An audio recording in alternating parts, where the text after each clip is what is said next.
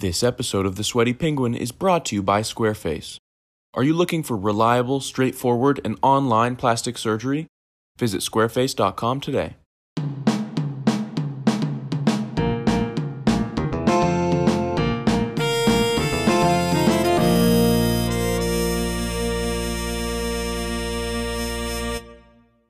According to all known laws of aviation, there is no way a bee should be able to fly.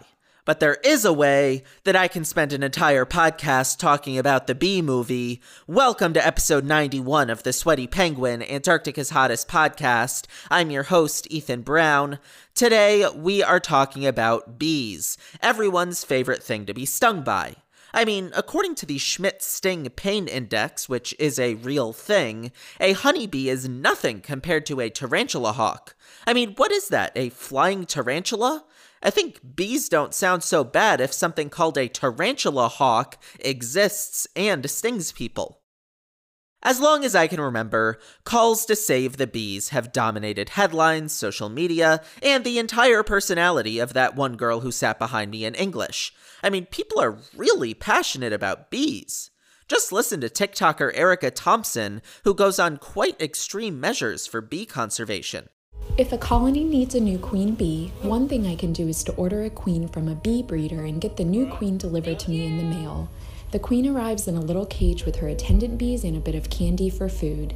Then I introduce the queen to the colony to see if they will accept her. If they don't like her, they will kill her almost immediately. I mean, come on! When was the last time you were so passionate about something that you went this far? First, you'd have to identify a colony without a queen, get a queen bee delivered in the mail, which in of itself is a show of how many other people are invested in this, and then risk the queen bee getting killed, all in the name of saving the bees. There are very few conservation efforts in the world today that see individual action and passion on that level. You definitely don't see anybody shipping baby humpbacks in the mail. But these actions don't stem from nowhere.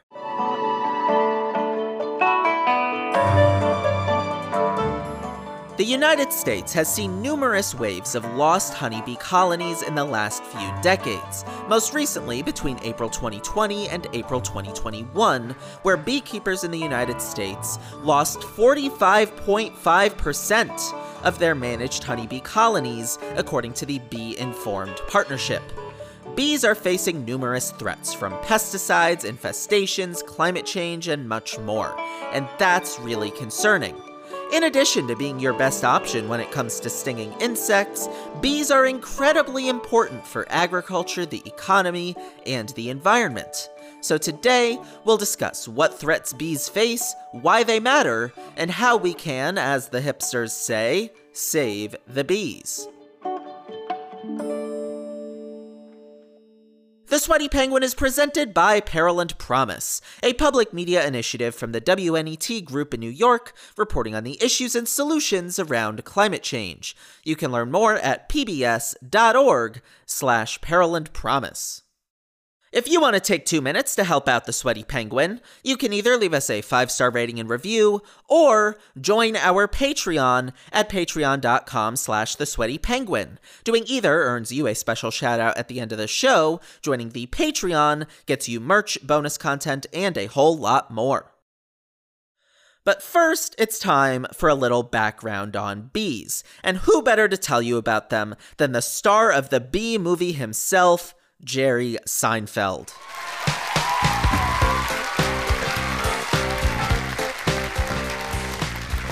Thank you, thank you. Okay, people. What is the deal with bees?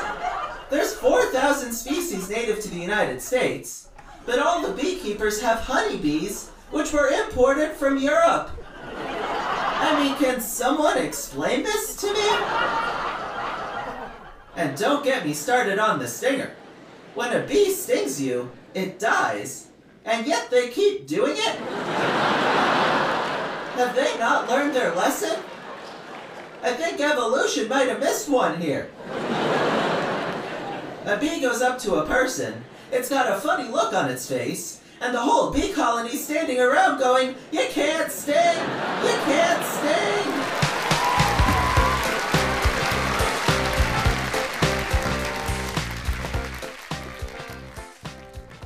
Now that my voice is gone, let's keep going. Whether native bees or honeybees, these insects play an important role in pollinating plants.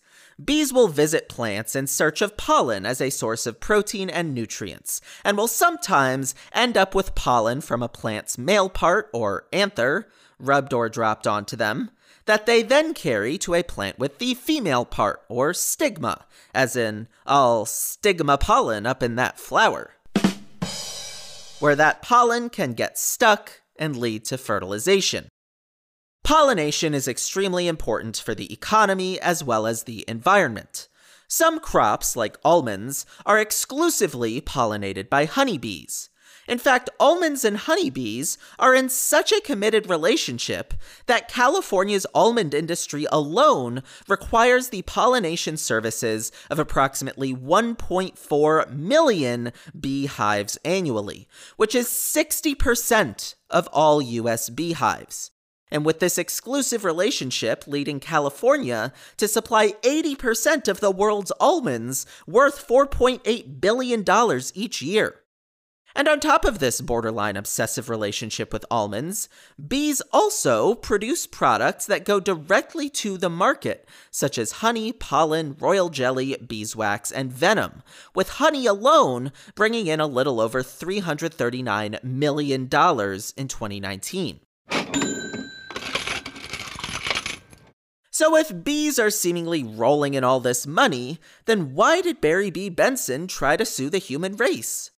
I guess they probably don't see much of the profit, in which case, I'm with Barry. Stigma to the man. Yeah, that was a reach. Anyway, outside of an extremely historic court case and a nearly documentary quality movie about bees, honeybees and native bees alike face numerous problems.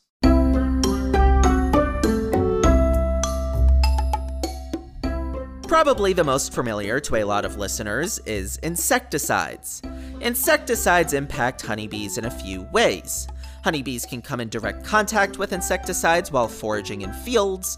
In this case, the bee would die immediately and not return to the hive, which sounds upsetting, but is ultimately better for the hive because if the bee returns, then it can bring back the insecticide and contaminate all the other bees. A worse scenario is the case where a bee comes in contact with an insecticide and transports it back to the colony through contaminated pollen, nectar, or just through the insecticide hitching a ride on its body. In this case, many of the bees in the colony can die, and the queen bee starts making long speeches about kitchen tables and finding new normal, and nobody wants that. And while this is an issue, it may not be quite the same issue it sometimes is made out to be. Many different factors go into whether or not honeybees will face losses due to insecticides, ranging from temperature to time of application, as well as just what type of insecticide it is. Not all insecticides are toxic to bees. And even for ones that are, it depends entirely on the growth stage of the plant, the way the pesticide is formulated, the activity of the bee, the distance between the bee colony and the field, temperature, and time of application. Neonicotinoids, for example, are an insecticide with a chemical makeup related to nicotine, and those have gotten a lot of buzz from activists. Get it? Buzz? Anyway, even this famous insecticide can't be definitively identified as the cause of colony collapse disorder. It is a likely contributor, but sometimes that rhetoric gets a little out of hand. Just listen to this activist. Neonicotoid pesticides are a specific type of pesticide that is hurting bee colonies and leading to their decline. We need laws to stop this widespread use of this specific pesticide if we want to turn the tide. Okay. Yes, neonicotinoids are hurting bees, but they are one of a long list of problems that bees are facing, and they may not even be the primary one. We don't have some sort of ESPN power ranking for bee threats. So, sure, stopping widespread use of the pesticide might help, but it won't get rid of climate change. It won't get rid of infestations so it's hard to make a claim that such a ban would automatically turn the tide, since there are additional issues out there that pose significant concerns. That's why I started out with pesticides. It is an issue, certainly the most well known issue, but let's not pretend there aren't other problems too. And that leads us to infestations.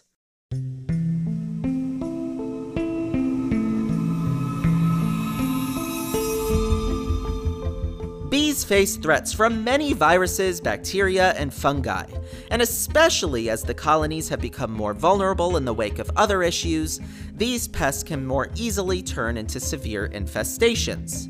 For example, Varroa mites are a pretty well known pest that may sound like some sort of space themed pop icon from the 90s, but are actually parasites that feed on the blood of immature honeybees and, while feeding, spread viruses and leave the bee host immunosuppressed. Since bees are famous for not social distancing in the hive, that means these viruses can spread very easily and contribute to colony collapses. But perhaps the most underrated threat to bees is actually climate change. Climate change is a significant contributor to declines in not just bees, but pollinators in general. Global warming and changes in weather patterns have disrupted native ranges for pollinators, making ecosystems unsuitable for important processes such as hibernation, nest establishment, and reproduction. I mean, come on. Who wants to mate when it's over 100 degrees outside?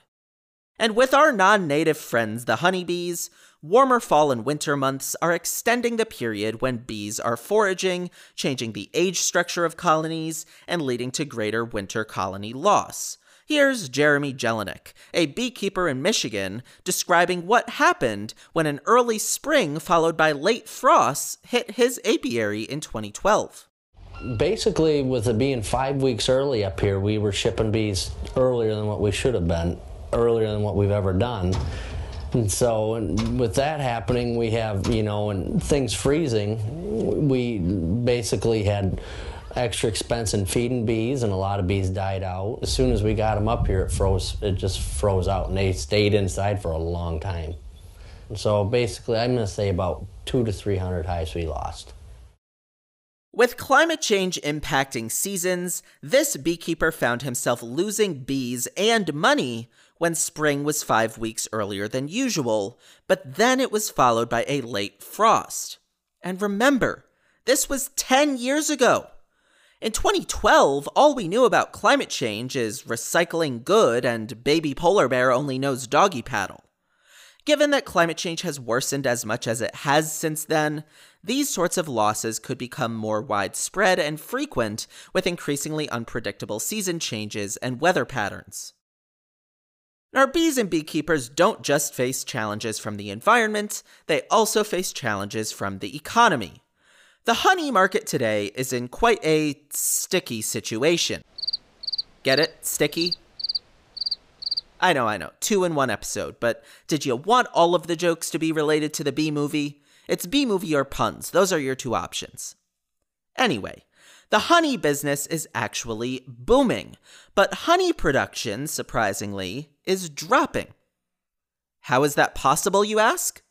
Well, lots of the honey on the market isn't 100% honey. Much of it is diluted with other syrups by manufacturers who clearly think they are some sort of natural sweetener drug kingpins. And unlike similar products like vanilla, where at least if you want to look at the label or even just the prices, you can tell what's real and what's not, honey versus diluted honey is not so clear.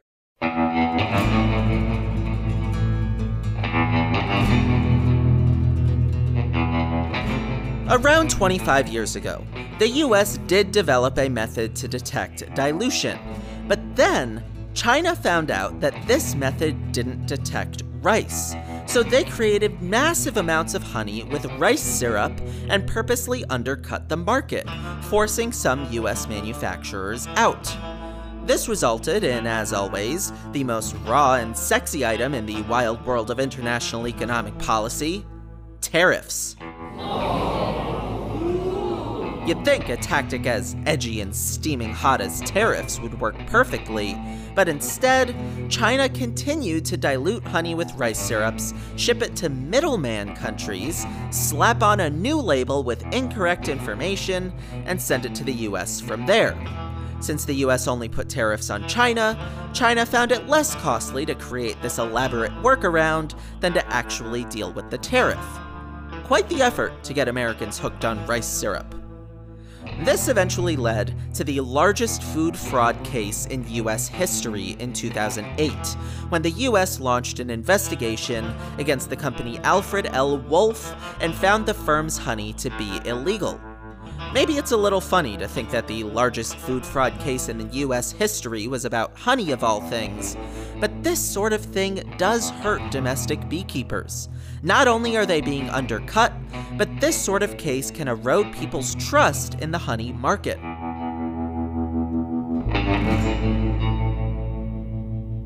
And the economic challenges for American beekeepers don't stop there.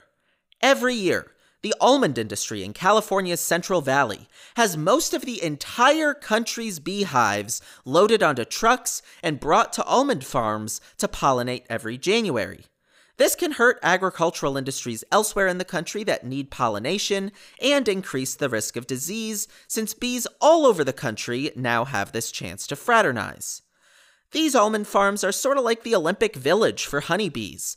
Pollinating all stars are making cross country trips to all be in close, and I mean intimately close, proximity with other bees. And we can give out pamphlets and horrible twin beds to Olympic athletes, but it's much harder to encourage bees to stop spreading diseases amongst themselves. Additionally, because of course this would happen, California's Central Valley has seen a string of over 2,000 hive heists, where beekeepers end up getting their bees stolen. Listen to beekeeper Claire Towser, who had her beehive stolen earlier this year, share her thoughts. Beekeepers are the other ones, are the only people stealing bees from other beekeepers. Um, you have to have specialized equipment. Um, it's not something that's a random act, it's very calculated. It takes us over a year to build a healthy hive. And so when it's stolen from us, it's not something we can easily replace. Step aside ski masks and black turtlenecks. It's hazmat suits and fancy wide brimmed hats now.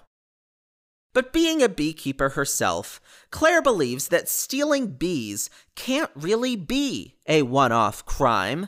It is something that has to be planned for, because bees are really complicated. In essence, it has to be another beekeeper committing the crime.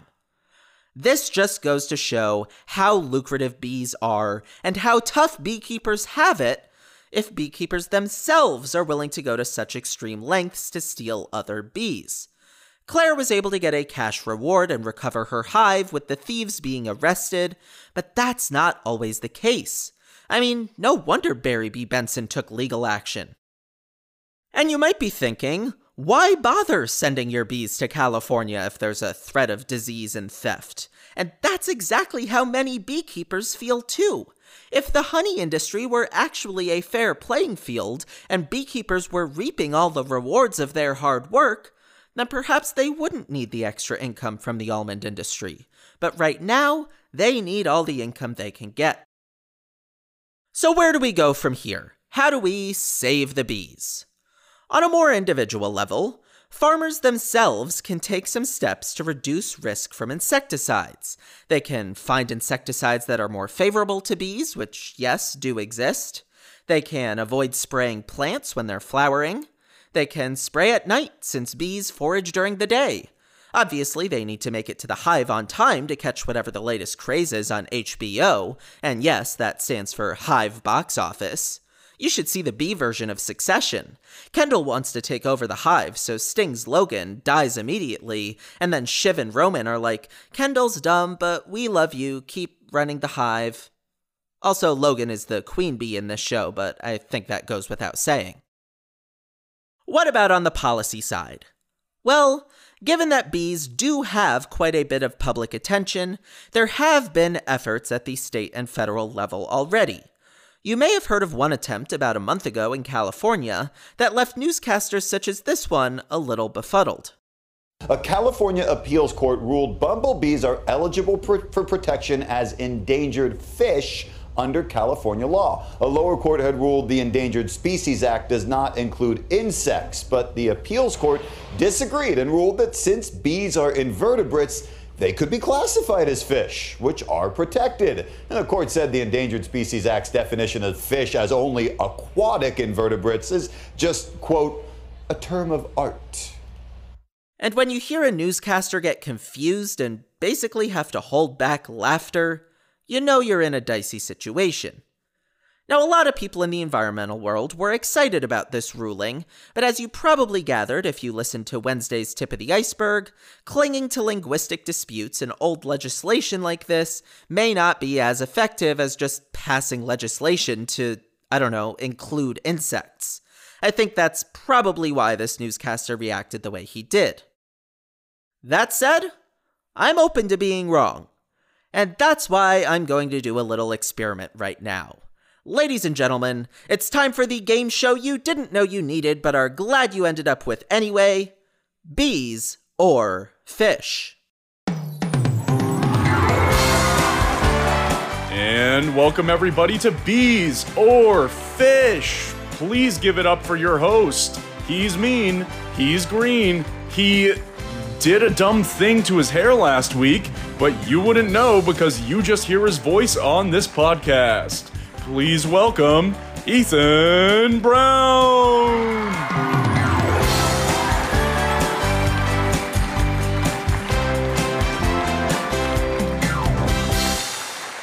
Thank you, thank you.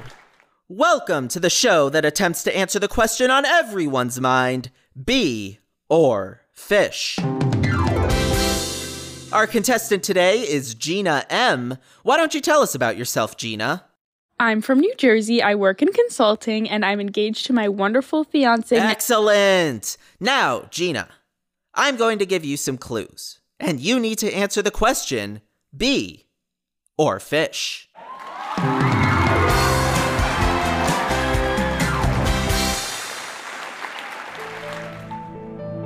It's an invertebrate. It's black and yellow. They can be found all over the world, they like to travel in groups. They're not easy to maintain in captivity. It sounds like a bee, but can I phone a friend? You may not. Can I have another clue? People keep them as a hobby. Uh. They're featured in a famous animated movie. Oh, bee movie! It's a bee! No, I'm sorry. It's the Moorish Idol. The Moorish Idol is that black and yellow anglerfish that William Dafoe voiced in Finding Nemo. Well, thanks for playing, Gina, and just for being here. You're going home with a lifetime supply of rice syrup. From all of us here at Bees or Fish, have a great evening.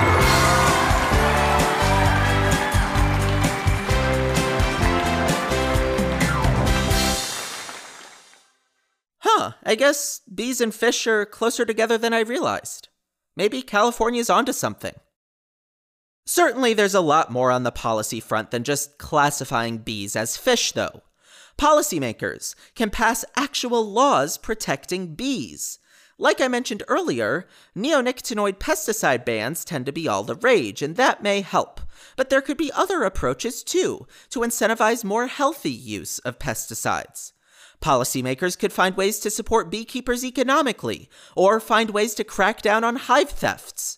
And addressing climate change is maybe the biggest task of all. Certainly, there have been a lot of bee conservation moves taken via executive actions, the EPA, and state and tribal organizations to conserve bees.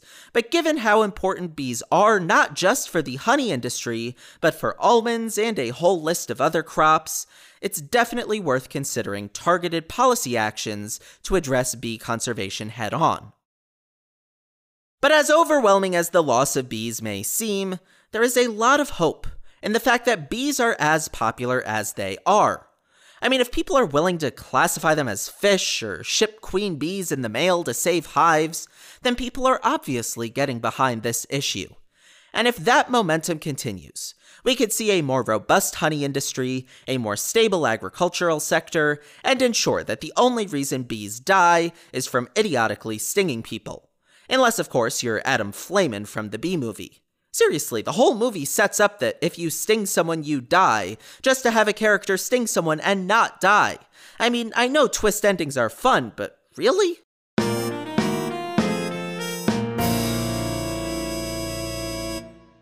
Are you starting your own small business and want to put your best foot forward?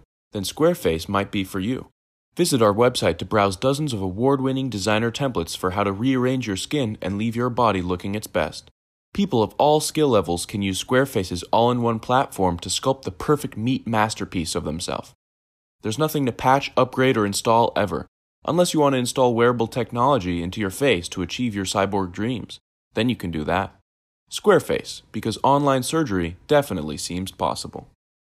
The Sweaty Penguin is presented by Peril and Promise, a public media initiative from the WNET group in New York, reporting on the issues and solutions around climate change. You can learn more at pbs.org slash Peril and Promise.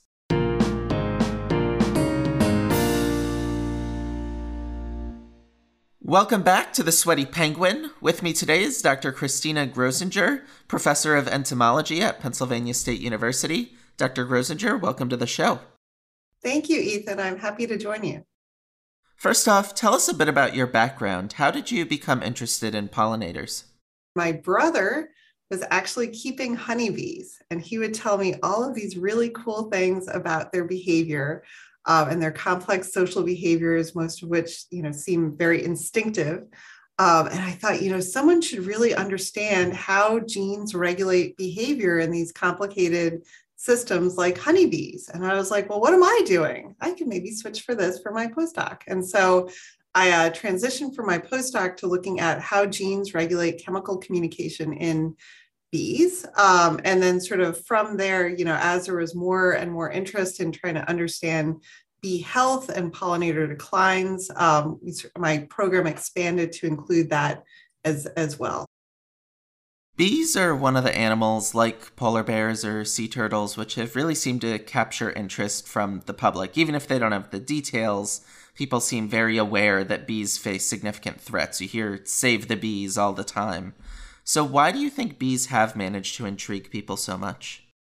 So, one is that bees are really important for our food supply. So, um, about three quarters of our major agricultural crops benefit from bees and other pollinators. Um, and so this is, you know, foods like our fruits, our vegetables, and our tree nuts. So all the things that your doctor says you should eat, um, you know, we can thank pollinators for that. So I think when people learn about bee behavior and the natural history of bees, like it's just a, a fascinating world um, to, to enter into.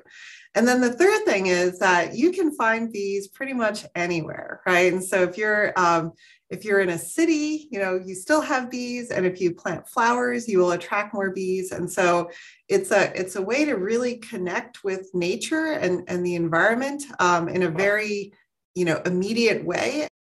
So it's very gratifying, I think, compared to some of the other environmental challenges that we're facing that seem very hard for one person to be able to make a difference. Over recent decades, we've seen more and more instances of colony collapse disorder all over the world, and there seems to be a weird amount of conflicting literature on what causes this phenomenon. Do you have any insights on the causes of colony collapse disorder, and why is this such a complicated question? I think there's sort of three different things that we have to be thinking about when we think about um, bee declines or pollinator declines. So, colony collapse disorder is specific for honeybees.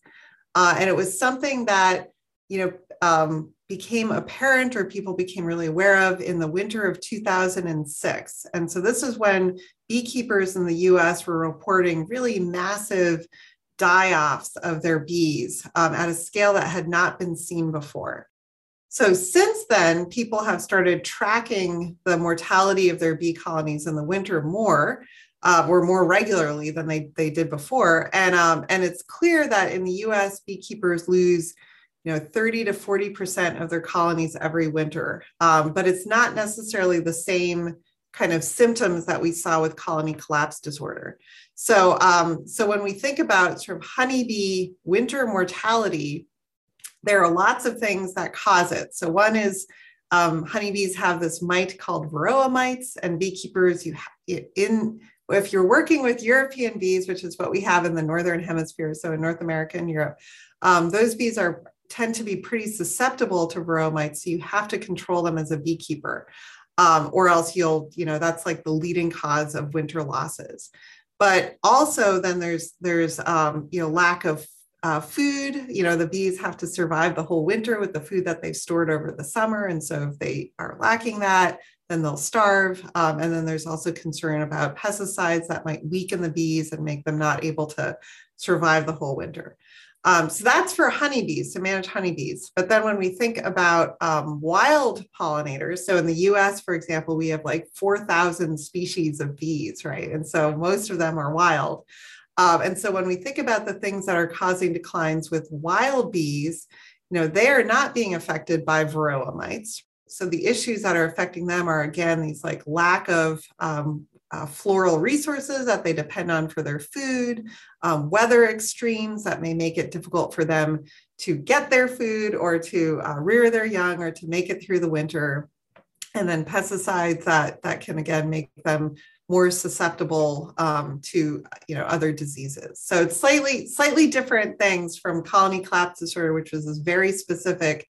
So would it be safe and accurate to say there may not just be one singular cause of either bee population decline or colony collapse disorder?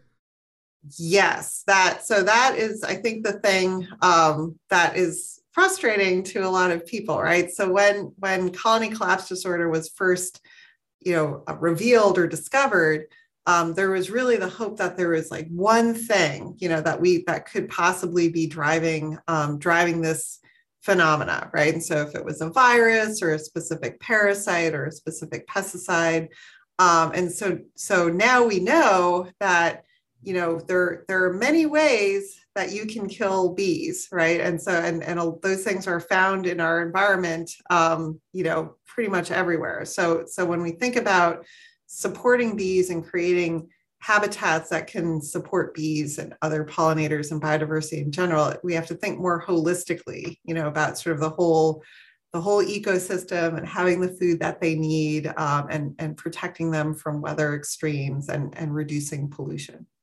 You started to mention this, but one of your recent studies found some pretty major links between bees and weather, which of course is changing due to climate change. So, could you share a bit about that research and what you found? Yeah, so there were three major studies that we did recently that that sort of showed the effect of um, weather and landscape on on bee declines. And so, for one of them, we were um, able to partner with the Pennsylvania State Beekeepers, um, who have been doing a survey for winter losses for several years. And we were interested in, in trying to um, use the data to better understand what was driving um, winter losses in, in Pennsylvania. And so we asked them if they could add a question to the survey where we would know the, the location of the apiaries for the beekeepers so that we could get information about the sort of you know background land use patterns and then also the weather patterns and we um, analyzed you know the, the correlations with many different variables from you know the surrounding habitat to the topography to the weather um, and the climate and what we found was the, the most important variables uh, were the weather in the previous summer and so um, this was not what we were expecting but it was pretty clear that it was it was the, uh, the, if it was too hot or too cold in that area in the previous summer, or too rainy or not rainy enough in the previous summer, um, you had higher uh, win- winter losses of bees, and so we think that that was probably something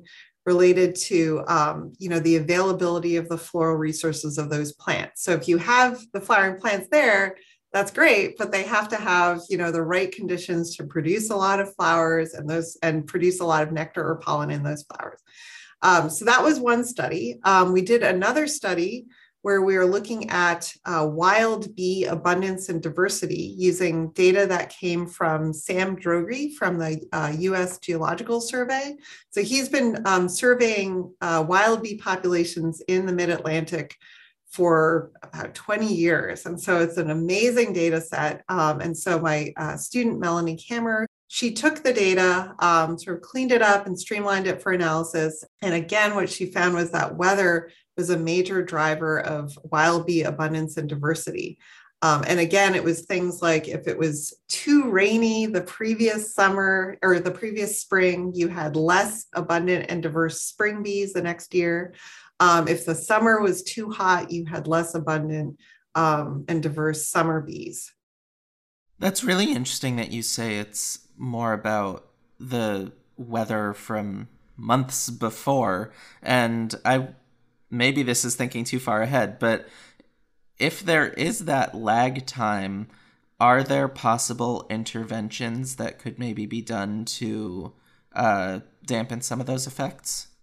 Yes, exactly. So this is um, something that we're we're um, trying to develop is predictive models. You know, where we can say, okay, the weather, you know, was not great, and so the prediction is for this year you're going to, you know, have less abundant um, wild bees, or um, your colonies are going to be in more danger this winter than they they would have been in previous winters, or you will not produce as much honey, right? So if we can um, sort of capture that of those effects in have more real time and then project going forward, then that would give people an opportunity to take some steps to, to make improvements, right? So if you're a beekeeper, maybe you feed your honeybee colonies more in the fall because you, you know, the previous summer was not the best.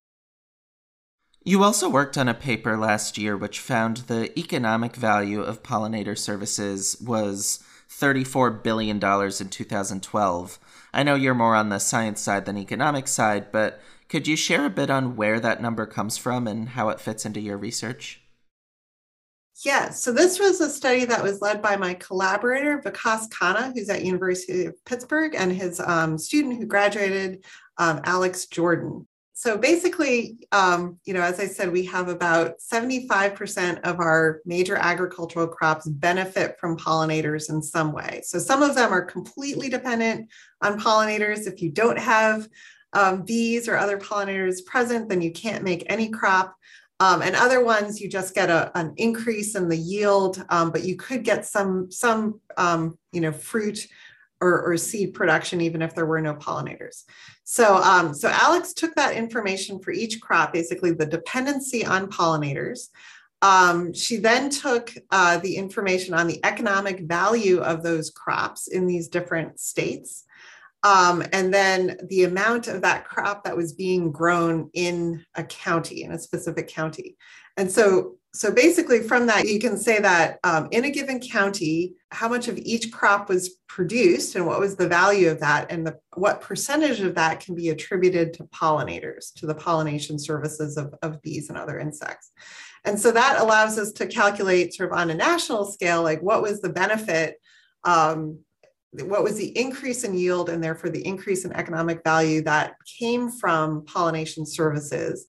So when we think about that, um, you know, there's even greater economic value that is coming from these pollination services beyond just like the production of the, the crop itself. And I know you've also done work with varroa mites. You've also done work with neonicotinoid pesticides. We can run down the list. But how would you say climate change stacks up among those other more commonly cited factors in bee population decline? And has climate change shifted your perspective on any of those issues? Yeah. So I, guess the way I think about it is that, you know, weather and climate change are kind of, you know, the, um, the, the large scale kind of like regional factors that will determine how well bees can can do in a specific place and at a specific time right so it's um it's sort of the you know, I, I guess the uh the thermostat regulator right that that determines you know how well they can do but those climate and weather effects are very difficult to study because you need to be able to have data that's coming from across years, from across a lot of different um, microclimates and, and, and regions in order to get sort of the, the variation that we need to be able to see really, um, you know, what, what, how these factors are, are driving bee population um, declines or, or distribution changes. We talked about interventions during maybe that lag period, but I'm sure we could also be thinking more broadly about climate adaptation in general, because um, obviously we don't know exactly what each year will be, but we know it's not going to be the same as it used to be. As a scientist, what would be your advice to policymakers? Are there any logical next steps you can see for protecting bees? there is a national strategy on, on pollinators, which was developed um, a couple of years ago. And there's a real focus there on, on improving habitat quality for, for pollinators by adding more flowering plants into um, existing schemes. And so I, I think you know that is is one of the easiest things to do is just to sort of en- encourage people from all different kinds of communities to add more um, plants that can support pollinators that you know grow season long they grow under different conditions from urban areas i think also you know we we just need to um, to understand these patterns at you know a, a national scale and so being able to support initiatives where we can get some of these data uh, at, at the scale that we need to understand weather and climate effects and so um, there is interest in a national bee monitoring program and the USDA funded or a, a study that is uh, looking to how to develop that program and and then again thinking about how to to manage our our crops in ways that have less impact on the environment you know i think all of these things can can help us really manage our landscapes in ways that we can produce the food that we need with the help of the pollinators that we depend on uh, in a way that's really economically feasible. My last question for you even though we say the public is aware of bees, we are obviously not anywhere near as knowledgeable as you are. So, what's something that might surprise us about bees? I guess I would highlight two things that I think people would find surprising about about bees, but there are many things. As I, as I was saying before, you know, they have very complicated lifestyles and behaviors. And I think people are not, you know, don't fully appreciate how complicated their lives are. And so we have about 4,000 different bee species uh, in the in the United States and North America, and um, there are about 20,000 species worldwide. And so they all have different things that they do. You know, we have honeybees, where you have a colony of 50,000 bees, a single queen bee that lays all the eggs, and then all her workers are um, taking care of, of those eggs and they divide themselves up among different tasks in the colony. One thing, if you're not aware of it, is that they do have a symbolic dance language where they communicate to each other where the food resources in the environment are. And so they do this waggle dance. Um, and the, the, the way that the dance is done tells the bees that are following the dancer um, basically when they fly out of the hive, what direction should they go in to find the food? How far do they need to fly? And then how good is that food source for the colony? And so all of that information is being conveyed through this symbolic dance, which is pretty amazing. Well, that's something I would love to expand on, but I guess we have to leave it there. Uh, Dr. Grozinger, thank you so much for joining us. Thank you so much, Ethan. This wraps up episode 91 of The Sweaty Penguin. Take two minutes, help out the show, and get a shout out at the end of the show by leaving a five star rating and a review on Apple or Podcast Addict, or join our Patreon at patreon.com slash the sweaty penguin. You get merch, bonus content, and more. Clips today came from Spill, Rock the Boat 5000, PBS NewsHour, KTVU Fox 2 San Francisco, and ABC 10 News. Special thanks to our Emperor Penguin patrons Lawrence Harris and Brownie Central. The Sweaty Penguin is presented by and Promise, a public media initiative from the WNET group in New York, reporting on the issues and solutions around climate change. You can learn more at pbs.org slash Peril and Promise. The opinions expressed in this podcast are those of the host and guests. They do not necessarily reflect the opinions or views of and Promise or the WNET group. Thank you all for listening, and I'll see you next week.